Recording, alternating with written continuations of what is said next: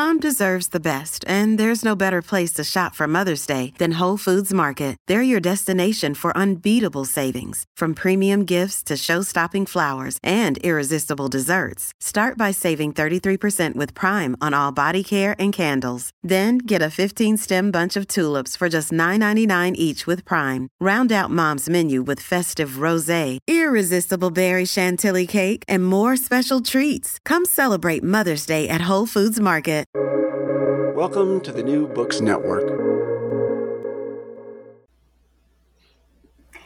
Hello, everyone. This is Victoria Lupashko, one of the hosts for the New Books in Asian Studies channel. Today, we are here with Dr. Yan Liu, Assistant Professor of History at SUNY Buffalo. Hello, Dr. Liu, and welcome to our channel. Hi. Hi, thank you for, for agreeing to talk to us about your new book, Healing with Poisons Potent Medicines in Medieval China, published in 2021 by University of Washington Press. I'm very excited for, for our conversation today.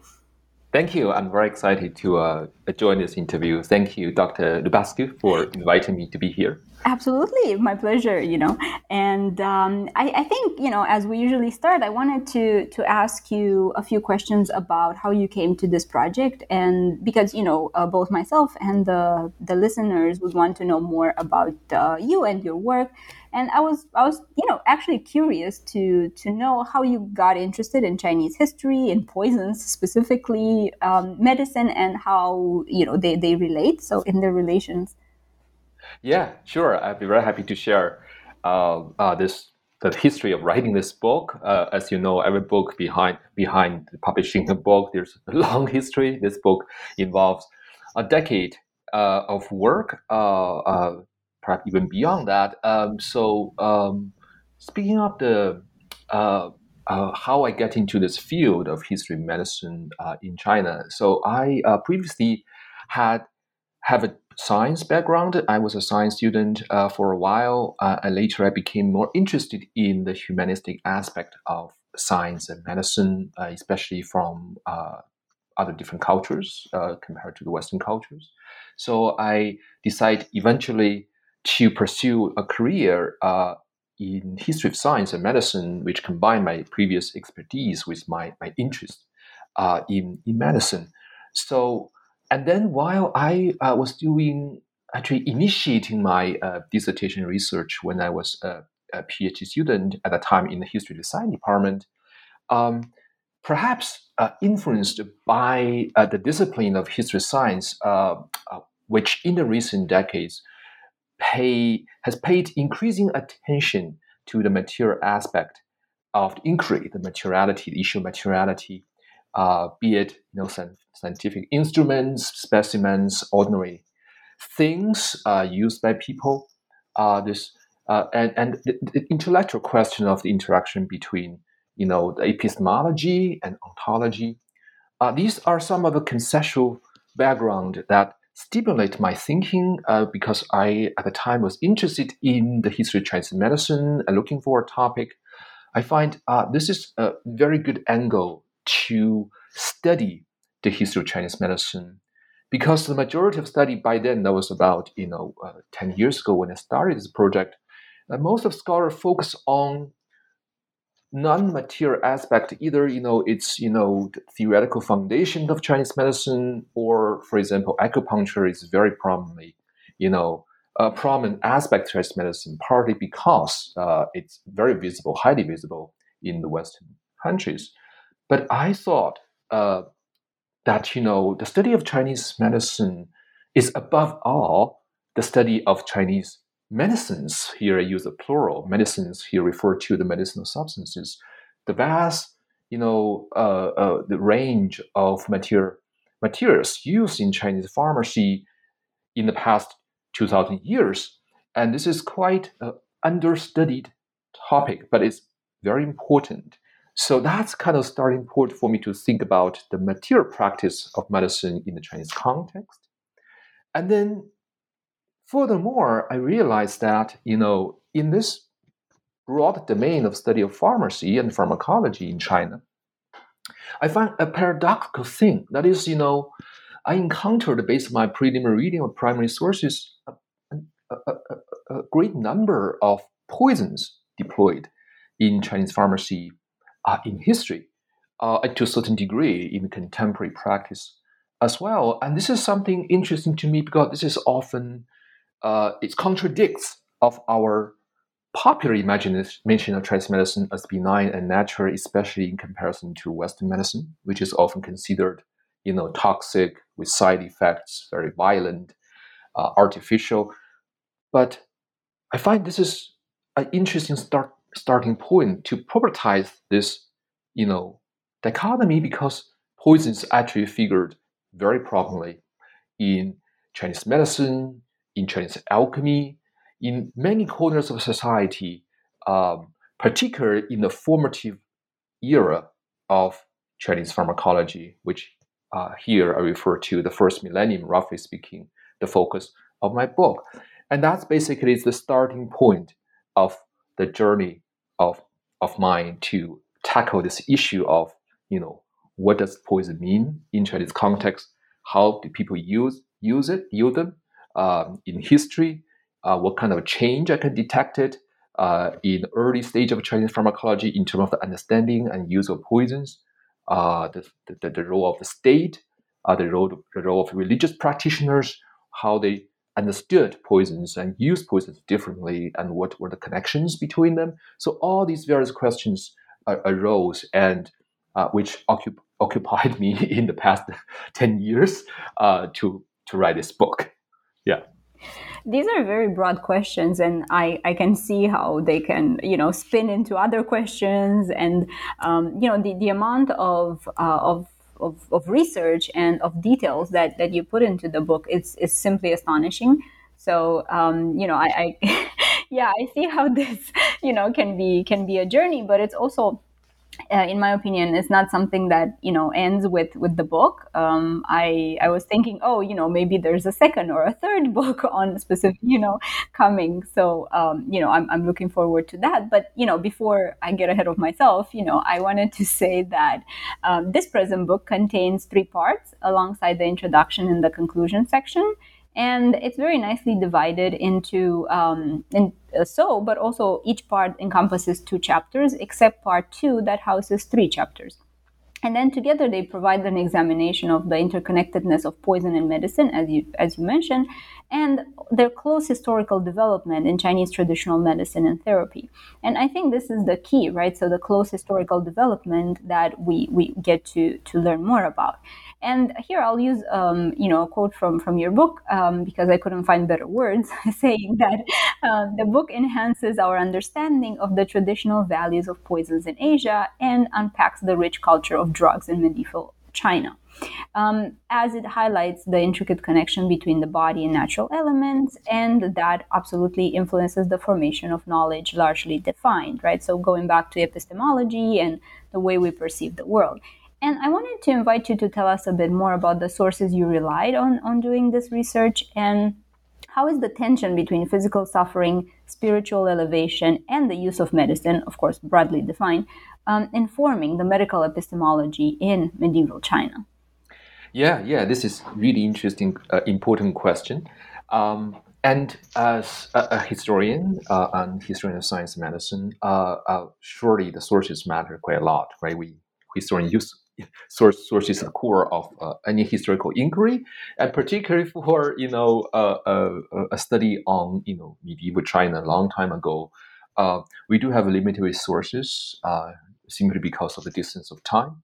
So I tried my best to uh, use a variety of sources available to us, either you know directly from the period of study or transmitted by later, you know, uh, editorial effort, you know, and uh, become available to us now.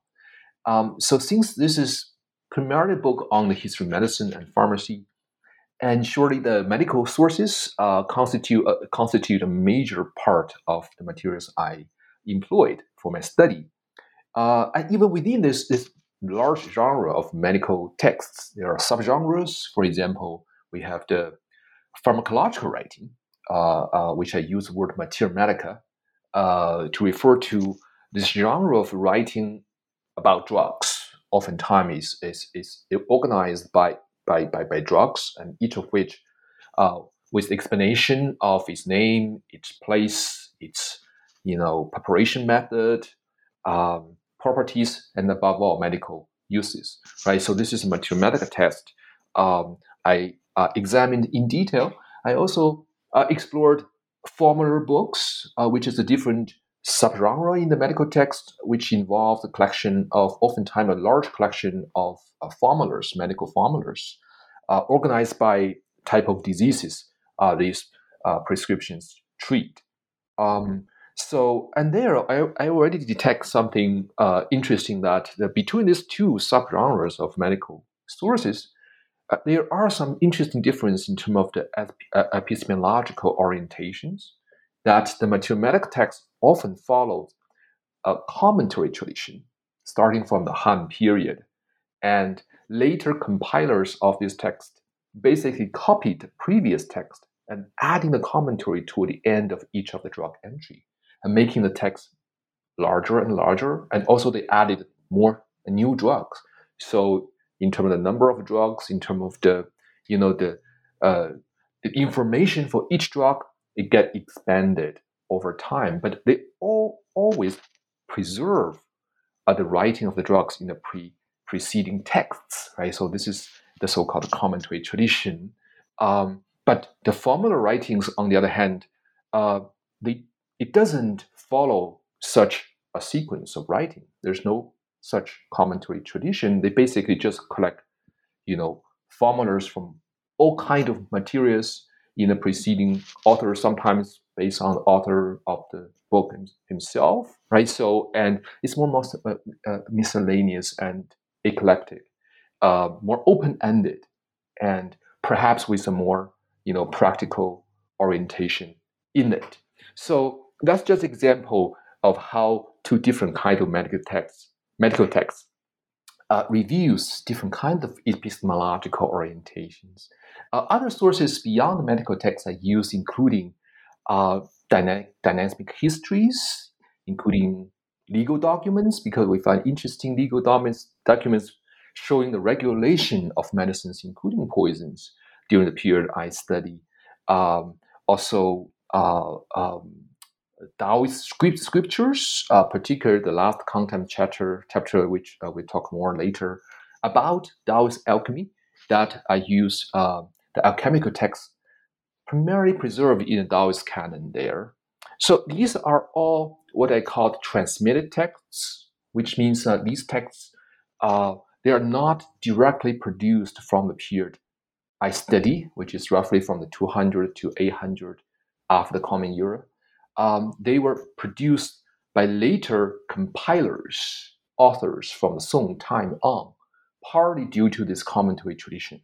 Right? So, but there's another set of texts uh, which are very important to my study. These are manuscripts. Uh, manuscripts are the texts directly produced from the period I study, and uh, uh prominently the manuscripts from Dunhuang and Turfan. Um, so they overlap the, the, the time of these uh, uh, uh, dating of these texts overlap nicely with the period I study.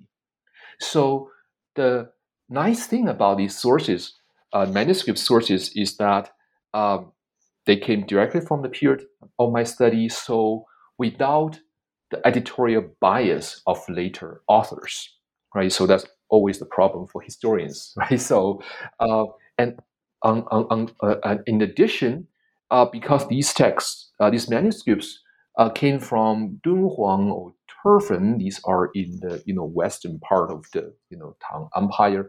So they reveal something very interesting about the local knowledge, uh, particularly the medical knowledge produced in these uh, regions, and the negotiation between that locality uh, with the knowledge produced from the central state. Right, so that's something you know uh, is uh, I'm keenly interested in as well. So uh, this uh, is uh, basically the description of my sources. Um, I also talk briefly about the different knowledge, uh, different kind of knowledge, as you said, right? So the formation knowledge, you know, uh, derived from these various sources. Uh, I already give example of the difference between uh, the materia medica and formula books. Uh, also, uh, in terms of the healing, right? So uh, in China, so I provided two perspectives of understanding healing practice in China. This is in the introduction, right? The, on the one hand, the goal of the healing is to cure illness, right? That's we generally understand what medicine does for us. But also the second dim- uh, dimension to it is the life enhancement and spiritual elevation, uh, as you you know nicely summarized. So that dimension in our modern society is often not considered medical, perhaps it's more religious, you know. But back in the time I study, actually what is considered medical and what is considered religious is often blurred. Right? So it's formed a continuum. Right? It's higher pursuit of life enhancement, but it's not entirely distinct from the first goal of curing disease. And so that's basically, uh, I find from an epistemological perspective, it's very interesting that it's not a two distinct ter- terrain of the production of knowledge. They're entwined. Um, so um, another uh, example of the production knowledge I have already mentioned, and I can elaborate later more, especially, for example, the spatial distribution of knowledge. The knowledge produced from the center, the state, the government, uh, has a particular type of goal and orientation compared to the knowledge produced from, for example, from Dunhuang and Turfan, oftentimes with the practical concerns uh, contingent upon the local needs. Uh, so that's something it's also quite uh, interesting for me to pursue. Yeah. Right. So in part one, entitled uh, "Malleable Medicines," um, you know, we we we get to know more about um, the word of du uh, or or poison, as it's translated today. Um, but you know, it's way more than that. So as we we learn in chapter one, and I have a question about that, but. Um, I just wanted to mention before before the question that the two chapters house under this part, right, the paradox of du and transforming poisons, explore the meaning of the word and its materialization in Chinese pharmacology. Um, so, you know, I was curious to hear more about the different meaning of the word "du" um, because I think it's a it's an accretive process, right? In time, it got more and more uh, nuances to it, and um, you know, I think because it's the core of, of, of the matter, it has this this etymological and epistemic history to it, um, and you know, it, it's in chapter one, but I wanted to, to hear more about it and for our listeners as well. Yes, uh, absolutely. Um, so, du uh, actually uh, lies at the heart of my inquiry uh, in my book because it is the, the, most important word, you know, for the topic of study uh, uh, poisons. In the modern context, du um, carries very negative connotation, similar to the word poison in English. Right? So, um, but in the period I study, uh, du actually uh, carried a wide variety of meanings, sometimes even opposite meanings. Um, so it is a word um, appears. Uh, this is according to uh, Constance Cook uh, study. Uh, it does appear in oracle bones um, uh, with a, con- a, negative connotation. Uh, it seems the character refers to a human foot stepping on a snake.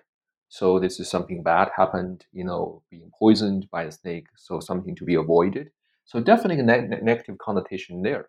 But in uh, the in some of the pre-Qin texts, for example, in the fourth century before Common Era, the the, the famous uh, Taoist text Lao Tzu or Dao De Jing, it gives du a different connotation of being something nourishing actually referring to uh, the nourishing power of de, uh, or virtue. So that's a very positive connotation of du. So you can see that there are different lines of development uh, in this ancient period of time. And during this Han period of time, I find uh, this different kind of understanding of du coexisted. According to a first century dictionary, Shuo Wen Jie for example, uh, du has this core meaning of thickness, which refer to the you know thickness of lofty mountains.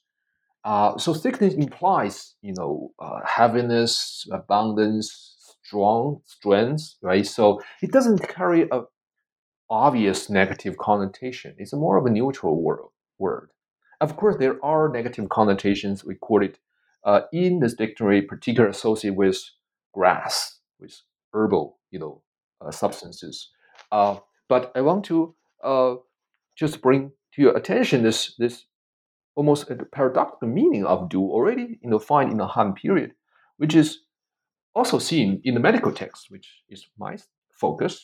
Right? So, for example, in the foundational pharmacological text, Divine Farmer's Classic of Materia Medica, uh, Shen Ben Cao Jing, du appears there as a basic index to categorize drugs into three tiers.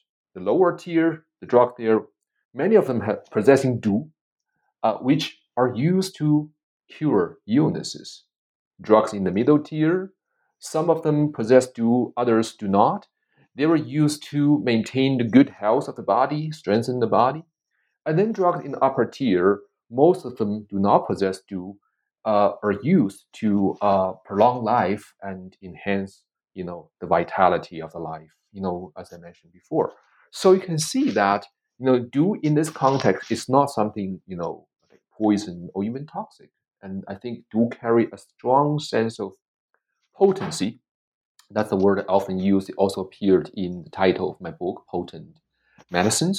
The potency, right? On the one hand, the potent matters can be very dangerous to harm human body, but on the other hand, they can be very useful, effective medicines to cure intractable diseases. And doctors in China from the Han period on recognized this duality of the du.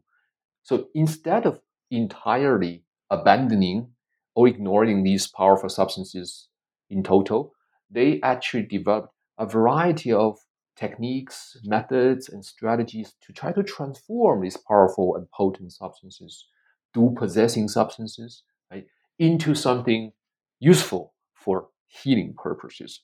So this is something it's it's it's, it's very uh, important for me to share with with my audience, and I want to say a little bit more about uh, this concept of du in a comparative perspective, uh, because there is a similar concept called pharmakon, which can be traced back to the Greek uh, pharmacy. Uh, around the same time, you know, as you know, the, the, the du, you know, so in ancient times. So pharmakon, which is the original Greek word for the English word pharmacology, pharmacy today. Right. But back then, right, so the pharmakon carried also a paradoxical meaning of both something to heal or something to harm. And something to harm, actually, that aspect disappeared in our modern words of pharmacology and pharmacy, but it was there. So it's very similar to du in that regard. But what I find interesting, this is also based on other scholars' work, like history of medicine, Frederick Gibbs' work, is that, you know, so in the Western con- context, particularly in European context, the pharmakon, the idea of pharmakon, you know, gradually disappeared in the medieval period in the sense that there is a group of, in a sense, uh, ontological distinct substances called poisons separated from the pharmacy. They become absolute poisons in a sense, right? No medical values uh, uh, considered to be there for these substances. And this separation became more pronounced from the 13th century on due to the, the Black Death. So this separation became the marker or precursor in a sense to the rise of the modern toxicology, which is different from pharmacology in the Western tradition. But what I find interesting here is that in imperial China, uh, I didn't see this clear separation between poisons and medicines, between toxicology and pharmacology. Poisons were always an integral part of medicines in Chinese pharmacy, and it remained to be frequently used uh, throughout the imperial China. So that's something I find quite interesting from a, per, a comparative perspective yeah i found it fascinating too and you know in the end it was just a, a, matter of dosage and a matter of manipulating the the the plants or the, the combination of elements uh, that will render a, a drug medicine um, to you know heal or to enhance life or to enhance certain uh, certain features. And i found that extremely interesting because of the duality that we're we're taught right in school and even in language in english right we have the the dualism between poison and uh, medicine right that is is supposed to to, to heal only Um, and of course, as, as we see in the book, that's not necessarily true all the time.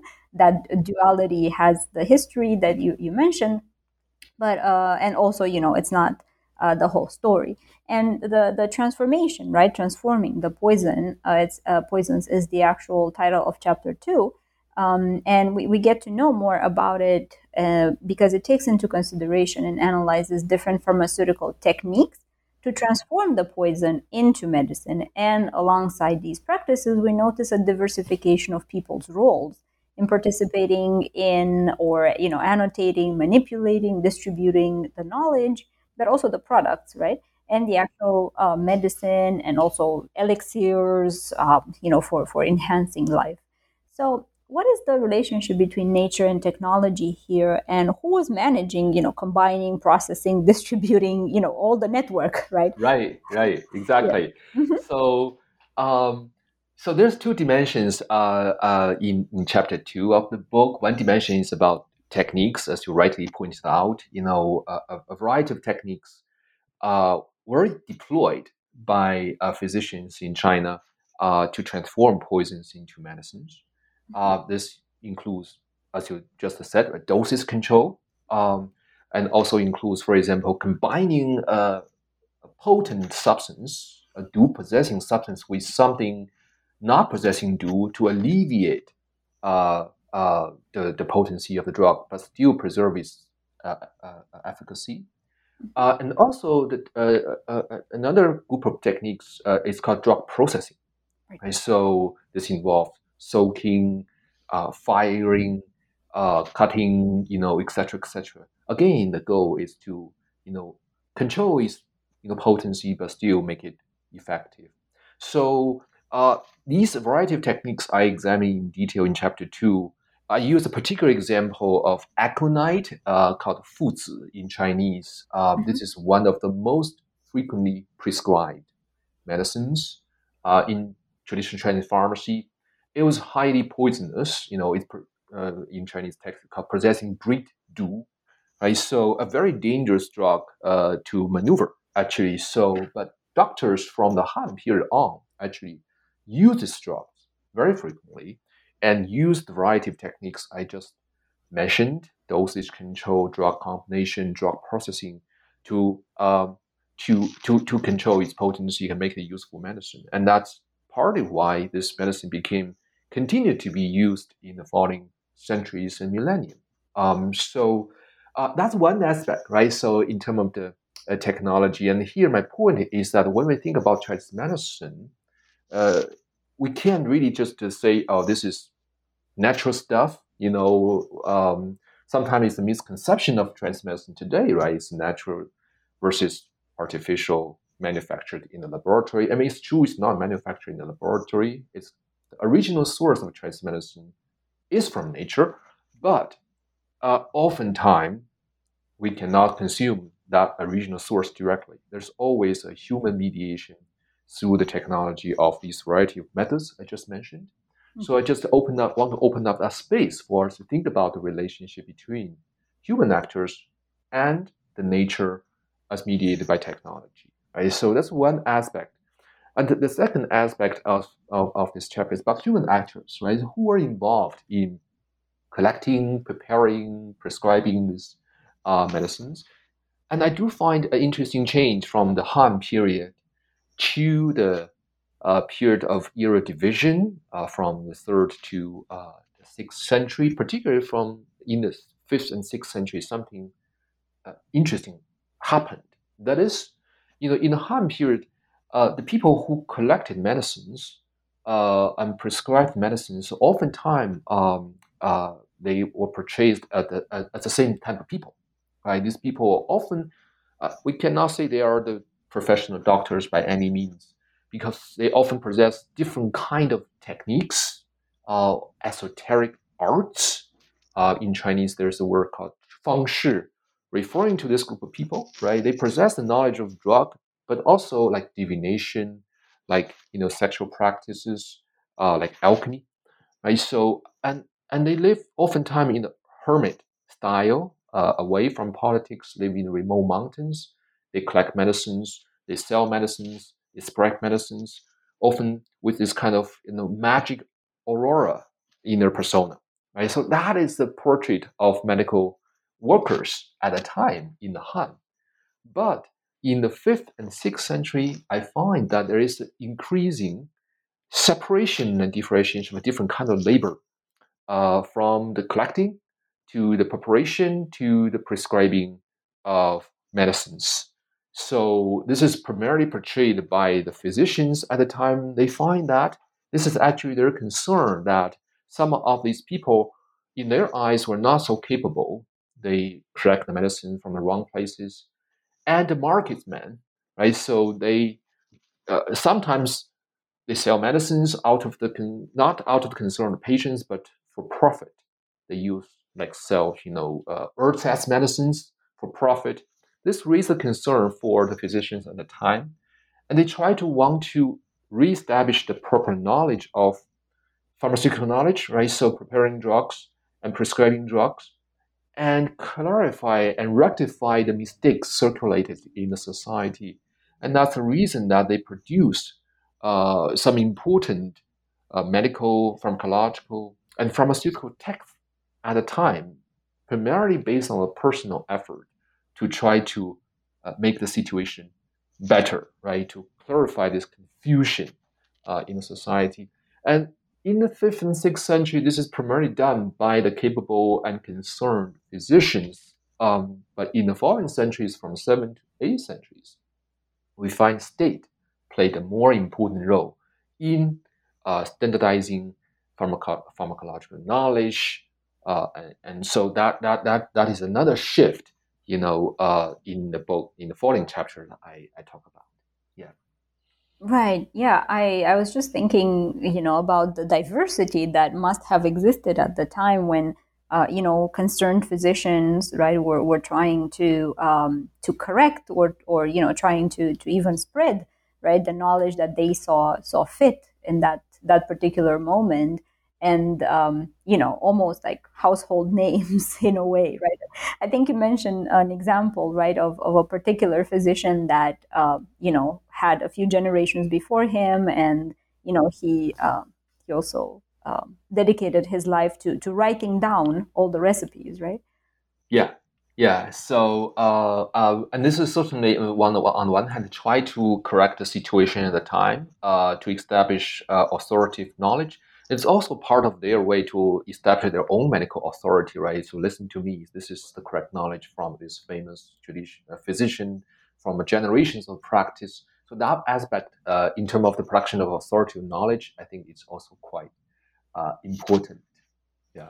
Absolutely, yeah, and you know, as as you you, you said, we we do get to um, to the next period when uh, the state intervenes and the state takes a position uh, towards the manufacturing and the distribution of, uh, of, of, of, the medicine and knowledge uh, associated with it. And uh, part two, I think, works with, with this particular um, aspect. Uh, and it's entitled Knowledge, Authority, and Practice and examines the changing landscape of Chinese pharmacy in the Sui and early Tang dynasties, inspecting the heightened concern about poisoning and witchcraft specifically, right, in political circles, and uh, the state patronage of producing and promulgating pharmaceutical knowledge and physicians' keen interest in applying such knowledge in practice, as you say on page 15.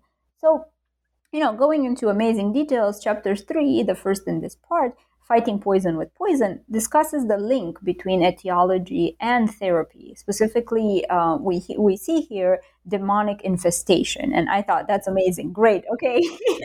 uh, right. And uh, there's also the, the gu poisoning um, as uh, as well as notions of contagion and epidemics. And again, I thought, oh my God, yes, okay, contagion, yes, let's talk about this, right? So, um, you know, my question here is more like, how do these invest- infestations happen, and how do they manifest, and what are some of the prescribed steps towards healing?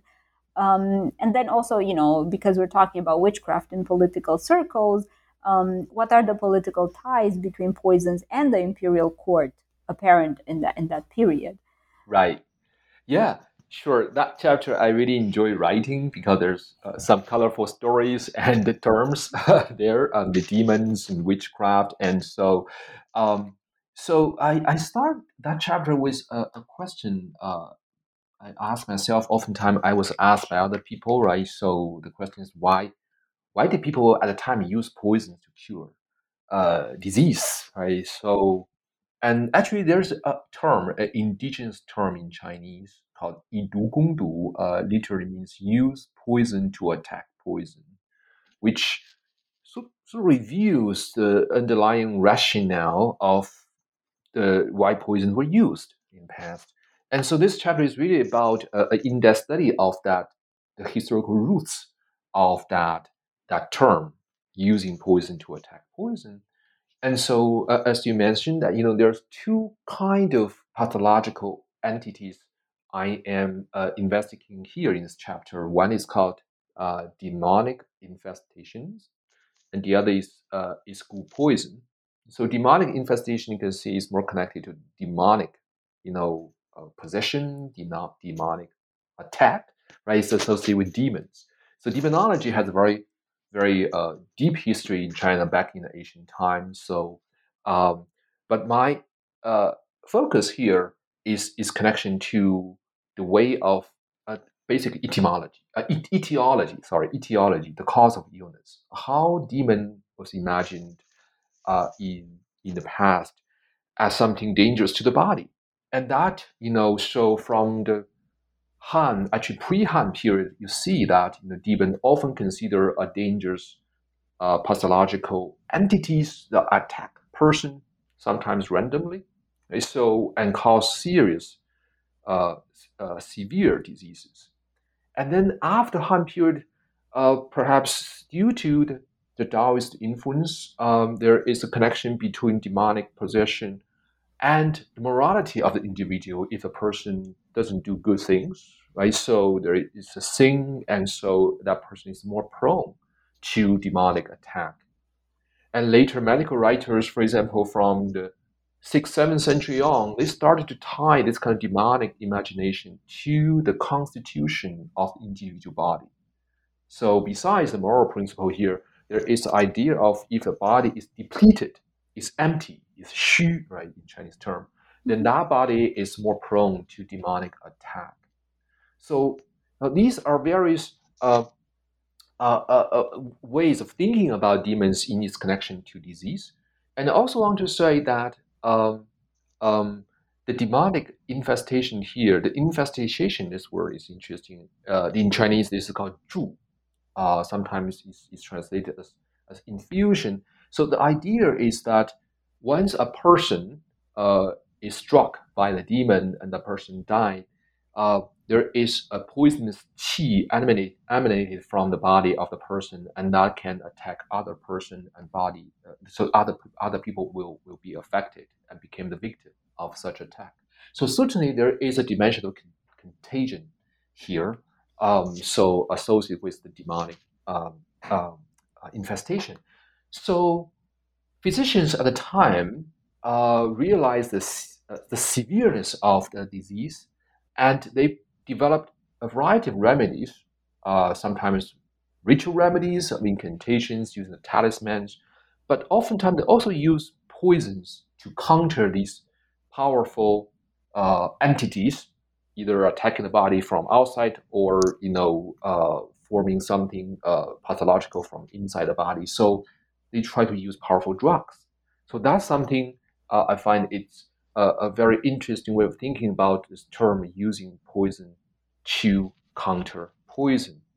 Uh, so the second aspect of uh, of um, the thinking about using poison to attack poison is, as mentioned, the gu poison, and this is related, but also distinct from the demonic manifesta- uh, uh, infestation uh, because the gu poison uh, involved manipulation of poisons, in this case, the manipulation of uh, poisonous uh, vermin like snakes and worms and scorpions.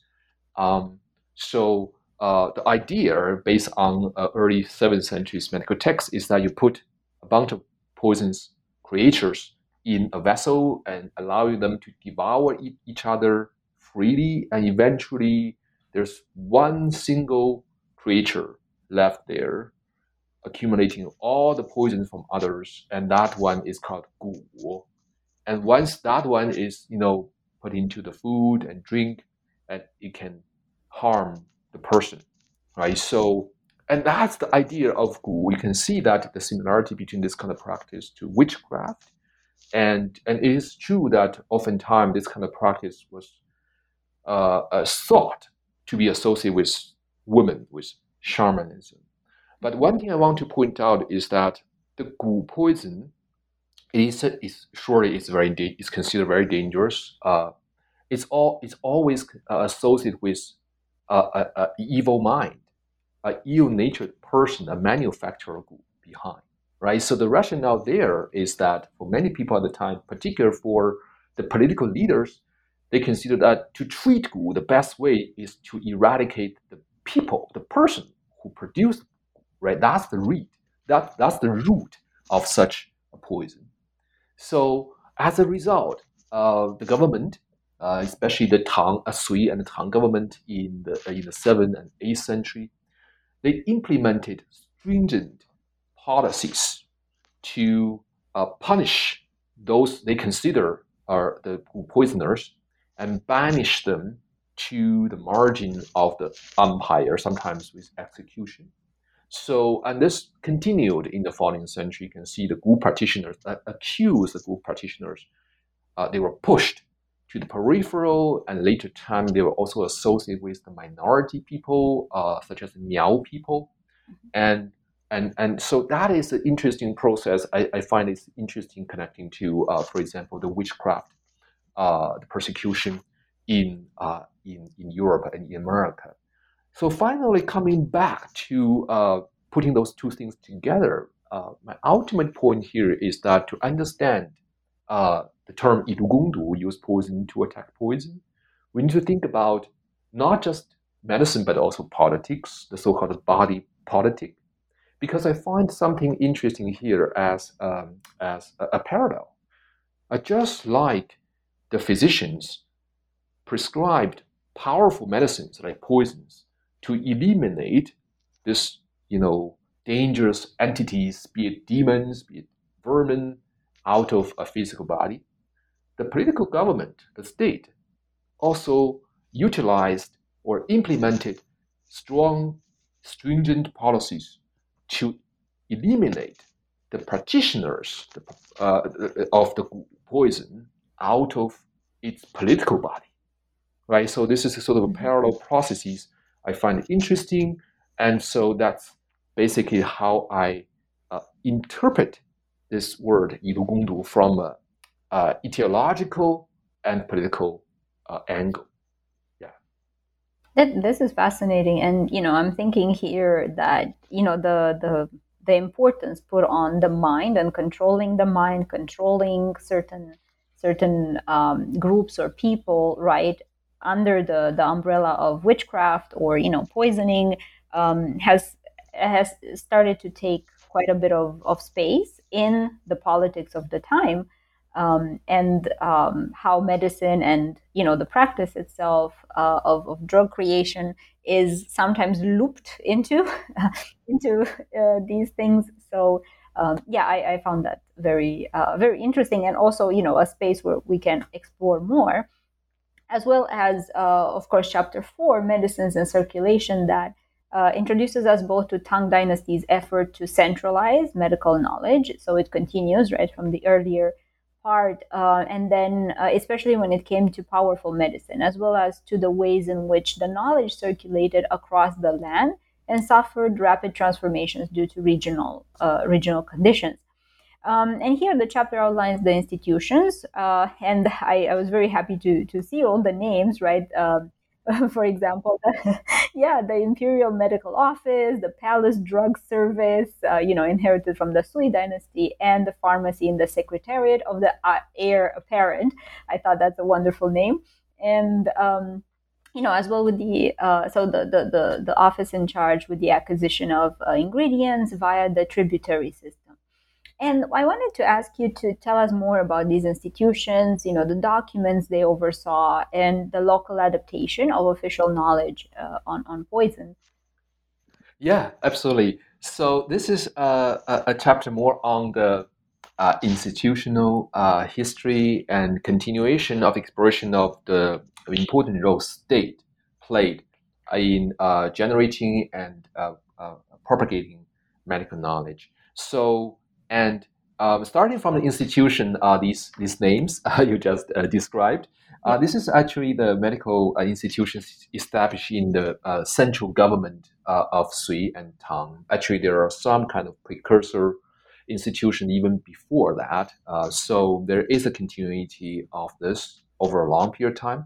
But I think suffice to say that Tang period, especially the early period of Tang in the 7th and uh, uh, 8th century, uh, the government significantly, significantly expanded uh, these institutions, including the Imperial Medical Office, uh, that is uh, an office serving for cure, providing medical service for governmental officials. Right, this office includes more than 300 personnel uh, specializing in internal medicine, acupuncture, um, therapeutic exercise, and interesting, you know, incantation as ritual healing also is in that uh, office. Um, and uh, the the Palace Drug Office, uh, Palace Drug Service, um, actually, that's a different institution for uh, providing the medical service for the imperial house, right? So that's for you know the imperial family. And lastly, the pharmacy in the secretariat of Harry, uh, Heir apparent that's a, a, smaller, a smaller uh, institution for, mm-hmm. uh, providing medical service for the crown prince, right? This is primarily for you know the the, the top echelon of the society, uh, where we have more evidence and the, the documents.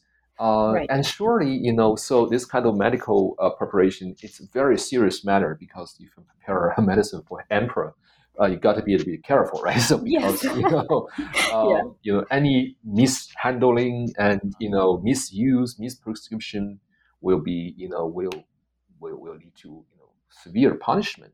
And so the emperor was you know was also concerned because you know whether it's deliberate or inadvertent uh, misuse of medicines could harm the life. So there is a very stringent uh, system of the regulation of medicines, including poisons, include uh, particularly the drug tasting system. That for any medicines before that medicine enters the mouth of the emperor, it, it was subject to at least three rounds of tasting by the officials who prepared the medicine and even by the crown prince. So uh, that is kind of a, a control system to try to guarantee the safe use of medicine at the time. And certain poisons, uh, especially the highly, you know, powerful poisons, um, uh, like uh, one, po- one, one poison herb called um, um, um, uh, which is uh, called Gouwen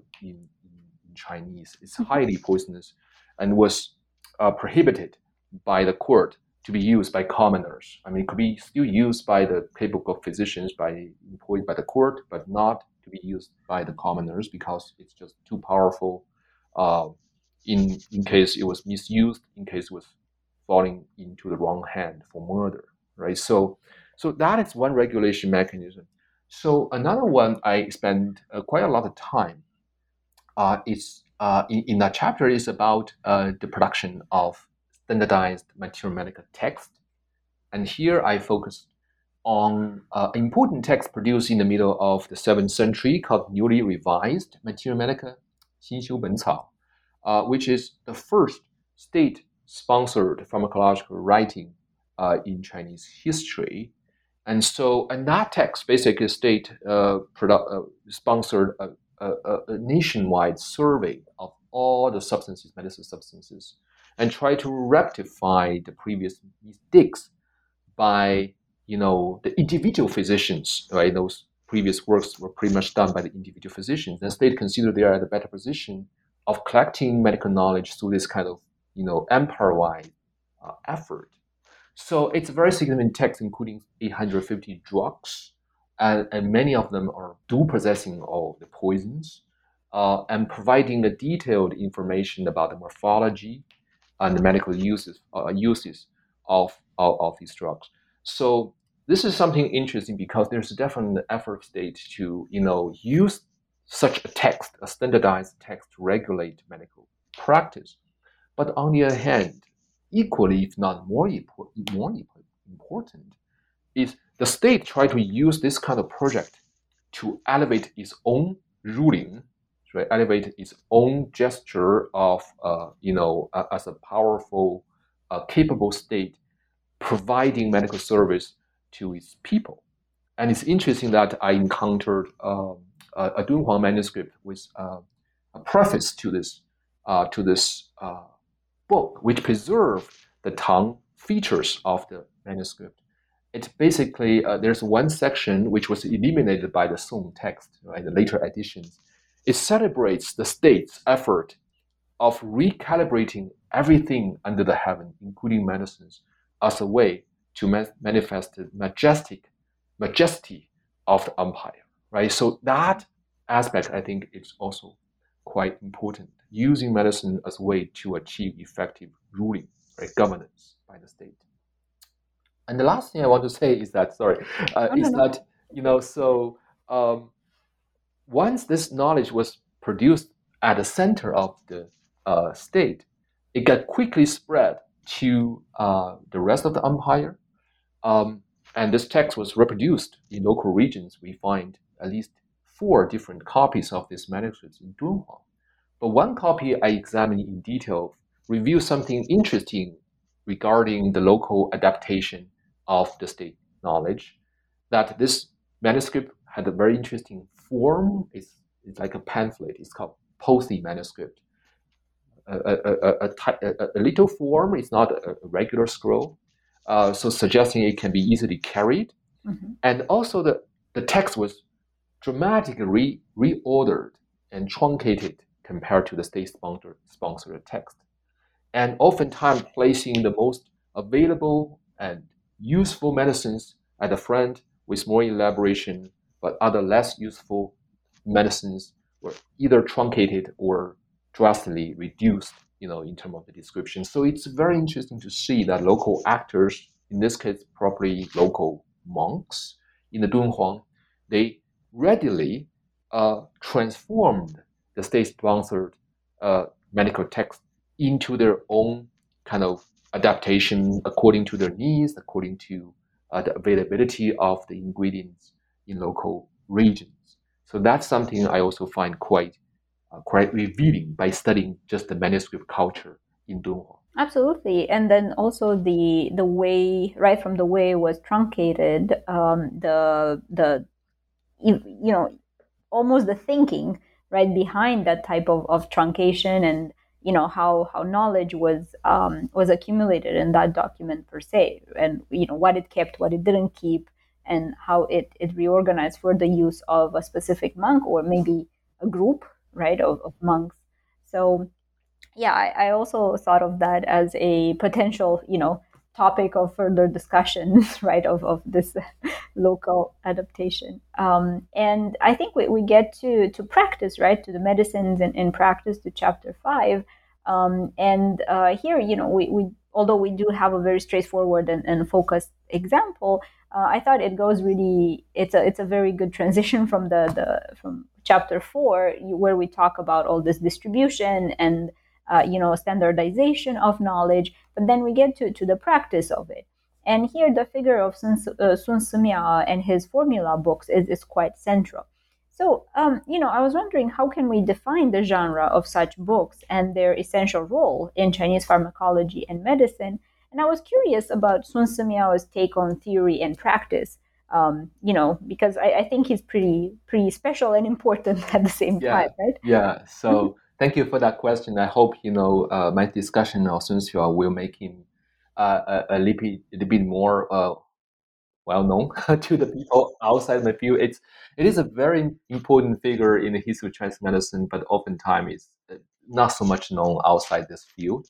Um, so um, I want to start with something more general because uh, in terms of the genre, you just mentioned this particular medical genre called formula books, uh, fang shu in Chinese um, as I uh, mentioned earlier in our conversation, that you know it reveals a particular uh, epistemic orientation. I, this is I um, uh, got inspired by uh, Gia, uh, historian medicine Gianna Pomata's work on. She used the term epistemic genre to refer to different kind of medical texts in European context.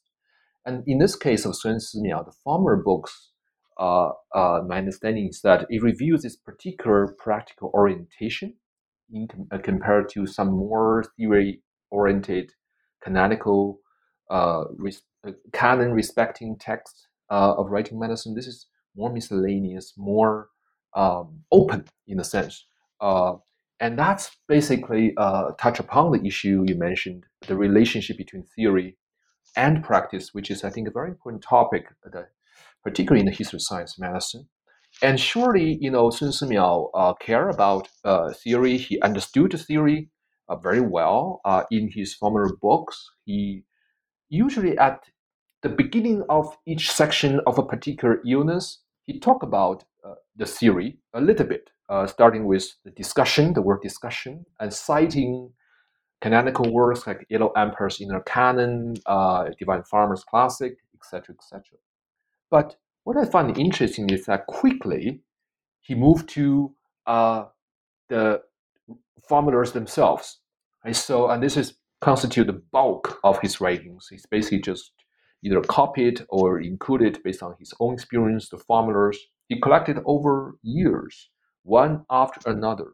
And so you can see these uh, formula collections he, he made, he made two in particular, uh, include thousands of formulas in it, right? Without, and those formulas itself, they don't include theoretical discussion. So he, he, he suggests them, but he didn't explain why you treat this you know, use this for this particular disease. So I find that is quite interesting. And what is even more interesting is that he included 25 uh, medical cases, oftentimes based on his own experience, into uh, one of the formula books. And this is actually the earliest evidence we find from the formula books that integrates medical cases. Right? So uh, with the time, place, observation, diagnosis, and therapeutic therapeutic outcome.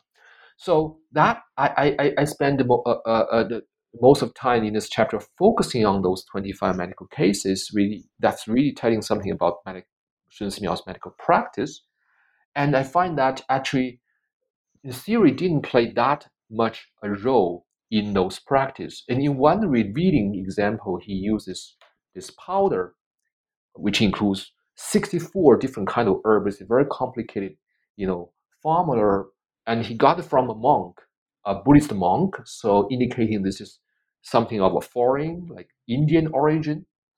But he tried it, and he found it miraculously efficacious. That's in his own words. And so, and he mused upon this and giving something, uh, uh, uh, giving us something very interesting. He says, you know, this is something very effective, but I couldn't understand how it works and even sages here, meaning you know all the sages in ancient China, they don't understand what what what what what, what how it works, but it works. So I, I I would readily happily incorporate that formula into my writing. So this is something I find quite interesting that he prioritized the practical experience, oftentimes based on his own experience, over something is doctrinal, canonical, theoretical and that opened up a space for us to think about the empirical knowledge produced by uh, physicians like Sun Simiao during the seventh and eighth century. Yeah. Yeah, it's. Um, I was very, very well, impressed is not the right word, but I was happy in a in a way to see that he was so so open to um, you know foregoing the the canonical type of of uh, orientation and just try it and appreciate the the results in a way so um, yeah i was i was very uh, captivated by this chapter and uh, the and sun Simiao's figure. So i uh, i absolutely hope his uh, his name will be you know more more prevalent in, in articles or you know books. Um, yeah and you know we from from from this we we get to enhancing the body. So that's part three in the book and here we see the role poison plays in life enhancement, and specifically when uh, when uh, poisons illuminate the mind and prolong life, transform the body and confer immortality um, in the field of alchemy. Um, and here, chapter six, alluring a stimulant, focuses our attention on the five stone powder, alternatively called the great power or uh, powder, sorry, the yeah. great powder or the cold uh, food powder. And uh, starts with a very dramatic story of a southern Qi general who was troubled uh, by, by, by this drug. So, what is the story regard, regarding this powerful drug we learn from the medical discussions in medieval China, and what was the appeal about it, um, and you know the debates, right, that that surround it? Yeah. So uh, this is also, uh, in, in a sense, a colorful cha- chapter on the, the, on the history of five stone powder, or alternative called cold food powder. Uh, perhaps I can quickly summarize this story uh, at the beginning of the chapter. So, I mean, for those of them those of you who haven't read the book, you know, so you can get a sense of the, the power of the powder here. So this is a story uh, about a fifth century general from southern Qi, as you mentioned, Fang Boyu.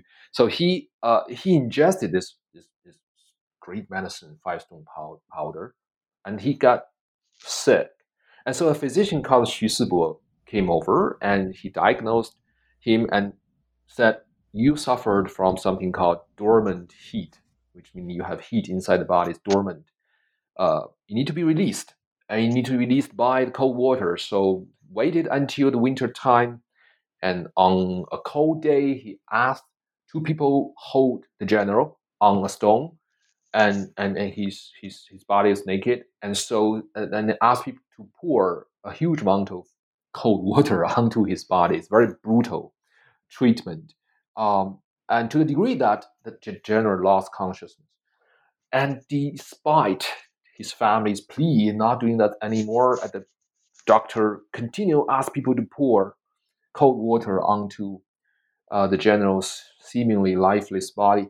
But eventually, uh, the general came back to life and actually asking for more water to drink. And eventually, uh, the warm tea emanating from the body and he was cured. Not just cured, his body became strong uh, and, and uh, uh, plump.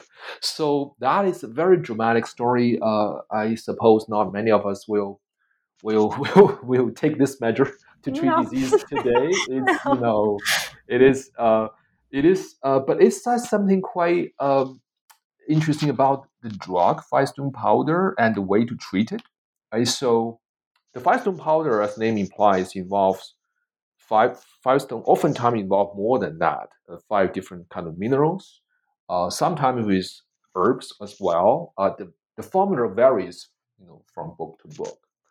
Uh, it does. It is a it is a poison because uh, it contains arsenic, you know, or arsenic compound. It's very powerful. It's released a lot of heat inside the body. So it is one of the most popular drugs uh, during the era of division and, and the Tang period. So particularly uh, favored by scholars uh, because uh, the drug promised not to not just to cure disease and strengthen the body, but also illuminate the mind. There is a psychedelic dimension to it as well. So people felt, you know, literati at the time felt this is a powerful drug to enhance, for example, their literary performance. So uh, tremendously popular at the time. But you can see this is a very dangerous drug. I mean, it's a poison. Uh, so a lot of people get injured and even they died from uh, the ingestion of this drug. But what I find interesting and particularly revealing is that you know there's surely lots of debate at the time, but the center of the debate is not really about whether this drug should be banned altogether, right? So that's not the center. The center is how to use this drug properly, the methods, the proper methods of using the drug. And here the key thing is that this drug can release a lot of heat. So once a patient takes this drug, that's not the end of therapy. Actually, that is the start of therapy. The patient has the responsibility to take a variety of measures to release the heat out of the body. And that process is the healing process. So that's involved, for example, eating cold food. That's why it's called cold food powder. Taking cold baths, work with you know not many, not much clothes on to release the heat, right? So all these measures matters. and different people take different methods, and there's, according to physicians at the time, the correct methods or the wrong methods, and so the latter leading to tragic uh, consequences. So that's one dimension I find very interesting. The second dimension is that physicians, including Sun Simiao, he also he didn't say this drug should be absolutely banned, but he said this drug should be only used for incurable diseases or you know mm-hmm. very hard to treat diseases, the last resort to treat emergencies, not for just regularly taking it for life enhancement. He disagreed with many people before him. So that's another dimension I think is important, not just the way of using this drug, but also the end, the goal of using this drug also matters. If we uh, without we, we carelessly conflate the goals of curing disease, especially intractable disease, with life enhancement, uh, we, we may we, we, we, we may have trouble, right? So and sometimes you know the consequence could be very very serious.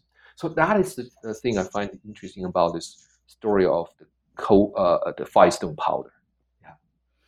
Sure, sure, and you know it seems that um, and I think it's the first time we when we see this. Um, um, it's almost a series of um, of measures that you have to take for healing or for um, you know combating one poison with another um, because it's not just ingesting the the powder or ingesting the drug but it's also everything around it. And it, it you know opens up all sorts of discussions about you know ways of life and understanding uh, disease. But um, I was really fascinated by this idea of how to release the heat and how to uh, help the, the, the drug itself um, in a way. And uh, I think it's a it's a very important moment, right, in the history of medicine to to start thinking about these these practices um, together, right, as as right. Uh, part right. of healing. Yeah, in a sense, healing is a processual thing. It's not like a static just taking a pill, for example, and that's it, right? So yeah. it, there's a constant sequence of healing there, and we need to be, in a sense, a little bit more patient, uh, and and we, we are involved uh, with our body to uh, to be part of that healing process. Yeah. Yeah, I think so too. And uh, this appears um, even even more prominently in chapter seven, uh, entitled "Dying to Live," where we learn more about alchemy and the alchemist's interpretation of, of of poison, and their incorporations in systems of knowledge um, through bodily experiences. Um, and I wanted to, to hear a little bit more about Chinese alchemy's origins, developments, but also the elixirs, right? Like what, right. Uh, how do they incorporate du, right? Yeah, yeah. So, uh, so this chapter actually uh, uh, focus on the the the second dimension of Chinese medicine, besides curing illness, this is more of a life enhancement uh, and transcendence or immortality. Uh, that's really the highest goal, particularly uh, among alchemists, right? So, and there is a deep history of alchemy.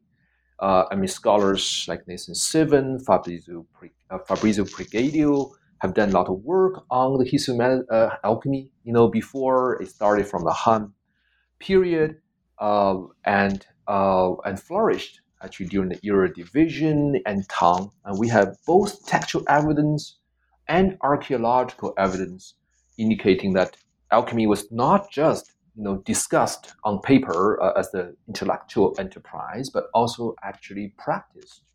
Um, and probably, I mean, the elixirs, which refers to these uh, alchemical products, uh, were ingested by enthusiastic practitioners and emperors as well. Quite a few emperors died from taking these powerful elixirs, uh, and the alchemical alchemic ingredients involved. Um, not surprisingly, powerful substances like you know, arsenic, mercury compound, cinnabar, right? mercury compound, sulfur, and lead. So quite potent in a sense. So, but the puzzle I'm trying to tackle is in this chapter is that you know alchemy has a long history, you know, pretty much throughout the first millennium of Common Era. And people at the time they they noticed the powerful effects of these elixirs on their body, and they record it carefully. So why this practice lasted for such a long time despite you know an alarming potency of these substances. And that's that my, my, my angle to address this question is from the perspective of, of what number one, the, the understanding of du.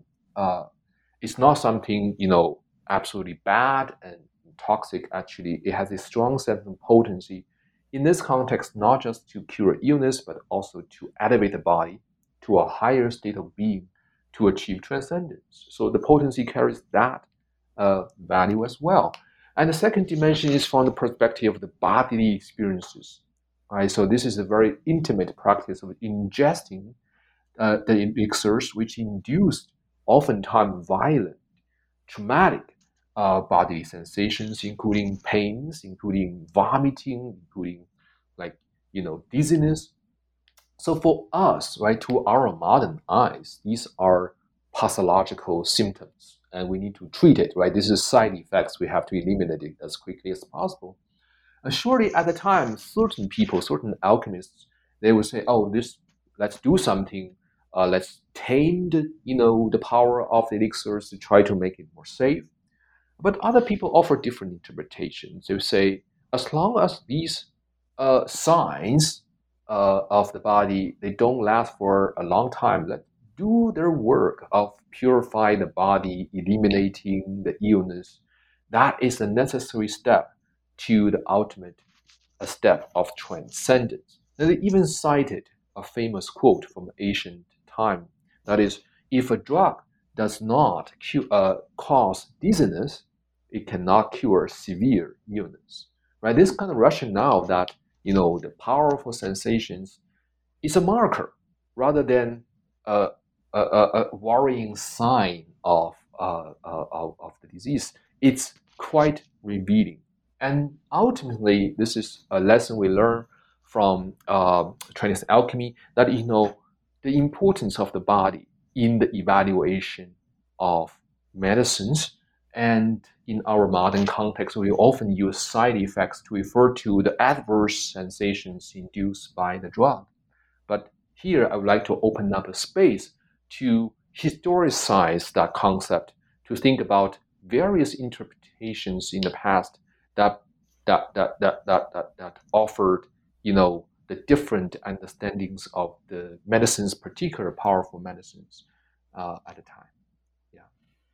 And I think it's a very important conversation to have, um, especially when we're we're thinking right about these uh, side. Well, if we call them side effects, right? Because um, it's uh, you know in, in the present times is such a undesirable right uh, thing to right. have. And uh, you know there are medicine for side side effects of other medicine. And you know there's this this whole um, almost uh, battle right against uh, side effects.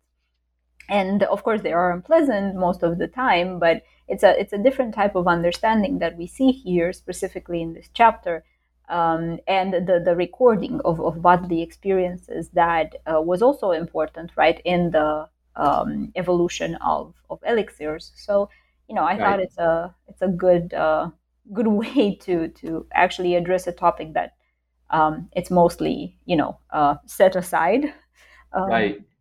Yeah, it's also remind me, for example, our experience of, uh, for example, vaccination today, yeah. right? It does have some effects there, whether it's a side effect, whether it's a therapeutic effect, right? So it's it's it's interesting, right, to think about that. Yeah. Absolutely. Yeah, and um, you know, I think um, as, as, we we get towards the conclusions, um, I wanted to to ask more about uh, a lesson, uh, as you called it, that I thought traverses the the book as a red continuous line, and, and it's summarized as follows uh, on page 175 that the lesson is, uh, is the same. No essential, absolute, or unchanging core exists that determinately characterizes a medicine. It effects in practice, as always, are always relational, mm-hmm. contingent on technological interventions, socio-political conditions, and bodily experiences. End of quote. So, how does this change our understanding of drugs and poisons from the past to the present? Yeah. Um, yeah. So, um, great question, and that's uh, something you know is always in my mind uh, when I'm writing this book. Right, it's a his- history book. You know, it's very long time ago, distant history, um, but I also want to make it relevant to today's either in Chinese medicine or medicine in general. So, and uh, it is uh, on the one hand, from a historical perspective, right? So it is a rather ignored history uh, in China. You know, Chinese medicine. You know, the use of the abundant use of uh, poisons, and and and you know, and understanding and practice of it uh, from you know in, in, the first millennium of the common era. So that I think is a very important tradition um, to review. Um, and that tradition actually, I'm coming back to the, the, what I said earlier in our conversation, that actually problematized the misconceived economy between Chinese and Western medicine. Right. So actually, you know, Chinese medicine just use a lot of poisons. As as Western medicine, it's not about the material essence. It's about the way we use it, the body sensation induces, right? So the social political conditions and cultural conditions. So these all matters, the so-called the context, right? So, and that is a historical lesson, and I think that lesson can be uh, can be relevant to um, the practice of Chinese medicine and Western medicine today. You know, we know that certain powerful substances are still being used uh, in in in China in and in, in Western medicine, like you know, arsenic uh, compound uh, this is done by uh, the team of Zhang Tingdong that, you know, uh, it, it, turned out to be uh, arsenic di- trioxide, actually, in particular, uh, has been proved to be a very effective drug to treat leukemia. And we also have the evidence of the um, chemotherapy, right? So using powerful things to eliminate illness. That's the, the positive side of poisons, but also it is a double edged sword that you know misuse of poison could lead to devastating consequences uh, or misuse of medicines in general right we have the you know the the ongoing you know the pandemic uh, not this pandemic the pandemic of the uh, opiate crisis actually right? So that's basically the overdose of a illicit drug. My colleague david herzberg have done quite a lot of work on this right? So really the boundary between the poison and medicine was not that clear cut when we think about these issues. It's really about, you know, when we think about medicines today, we often think about in a sense of active ingredient, but I think that kind of concept we need to go beyond that to think about any medicine not have this kind of concrete and stable uh, essential core. We have to think about it in a relational term right? Relationship with the technology of its transformation, relationship with the body, a particular body of human being, a relationship to a particular society and culture. That is what truly matters uh, and make medicine meaningful to each of us in our society. Right, and um, I, I totally agree with it, and I also think there's some sort of uh, relationship, right, that needs to be rekindled uh, between uh, you know individuals, culture, and medicine. Um, that is, uh, it seems you know from your book that it was a way more um, like a closer and more personal relationship that people had with what they took, right? Whether it was a drug or it was um, you know an well something to heal a disease or to enhance um, life, um, because you know from from my perspective today medicine is just something that has to come in cure and then you know then we we just don't don't talk about it anymore um, so i think it's it's such a, a plurivalent conversation that that needs to to happen there. Um, yeah and uh, you know i mean i don't uh, don't want to take more of your time so i was just wondering whether you could tell us more about your current project. Yeah absolutely. So uh, um, extending from uh, this this project of poisons, uh, you, you, as you know, you know, oftentimes, you know, you have some directions of this project that you know uh, you don't have t- the time and space to put into a book. You have to cut it off, and so a couple of things I, I want to explore uh, in the future. One is this uh, this comparison between du and Pharmakon. I find it's quite interesting that you know to to to perform a a deeper analysis of the similarities and differences between these two in both medical realm and in cultural explanations for this divergence of the pharmaceutical practice uh, in the two traditions. So, as I'm always keenly interested in comparative studies. Uh, another thing is that um, it's more of uh, uh, uh within Chinese history. You know, du actually became ha- has become a pretty negative term today, but in history, as uh, I have talked about, right, it has very diverse meanings and paradoxical meanings. So my question is, when did this change happen? Right. So this is probably happened beyond the period I study, probably in the uh, uh, late imperial China, 16th, 17th century. There is a shifting meaning of uh, the word "du" from more neutral to more negative. Whether this is due to the internal dynamic or whether it's due to the influence from other medical traditions from the West, for example, it's an open question, but I think it's an interesting question to explore. Uh, and finally, is that I want to say a little bit about uh, my second book project, which is somehow coming from uh, my study of poisons. Uh, I always interested in the uh, in medicines in the global context. Uh, in in my period, it's more of a trans Eurasian Afro Eurasian context. And so at the time when I was exploring this project, poison, I was curious to explore whether any foreign poisons uh, were imported into Chinese pharmacy. And I didn't find that many. And the reason of that is connected to this idea of the divergence between Du and other type of understanding poison other cultures, uh, which uh, uh, uh I, I, I, I won't elaborate here. But the bottom line is that instead of finding many imported poisons, I found many uh, antidotes. Uh, imported from other places, and particular uh, aromatics, uh, the substances with aromas from South, Southeast Asia, Central Asia. Uh, this includes saffron, cam- camphor, frankincense, and they acquired diverse uses in Chinese society. Uh, medical usage for sure, but also religious uses, often uh, incense burning, right, and and also in the culinary culture in China. So this is something I find particularly interesting to explore, uh, sort of expanding the study of medicine in a more transnational context. To think about, you know, who are the actors uh, importing uh, these aromatics or xiang in Chinese into uh, China, uh, and how did the foreign knowledge were adopted and integrated into the local, you know, uh, regions. You know, there is a negotiation going on there, and and also the history of smells, right? Olfactory knowledge, because these aromatics often emit strong smells. How that knowledge informed medical understanding and religious uses of these substances uh, in medieval China. So these are some of the questions I'm really interested in uh, explore and interacting with scholars on the Road studies and the history of senses to uh, to uh, further pursue uh, this project.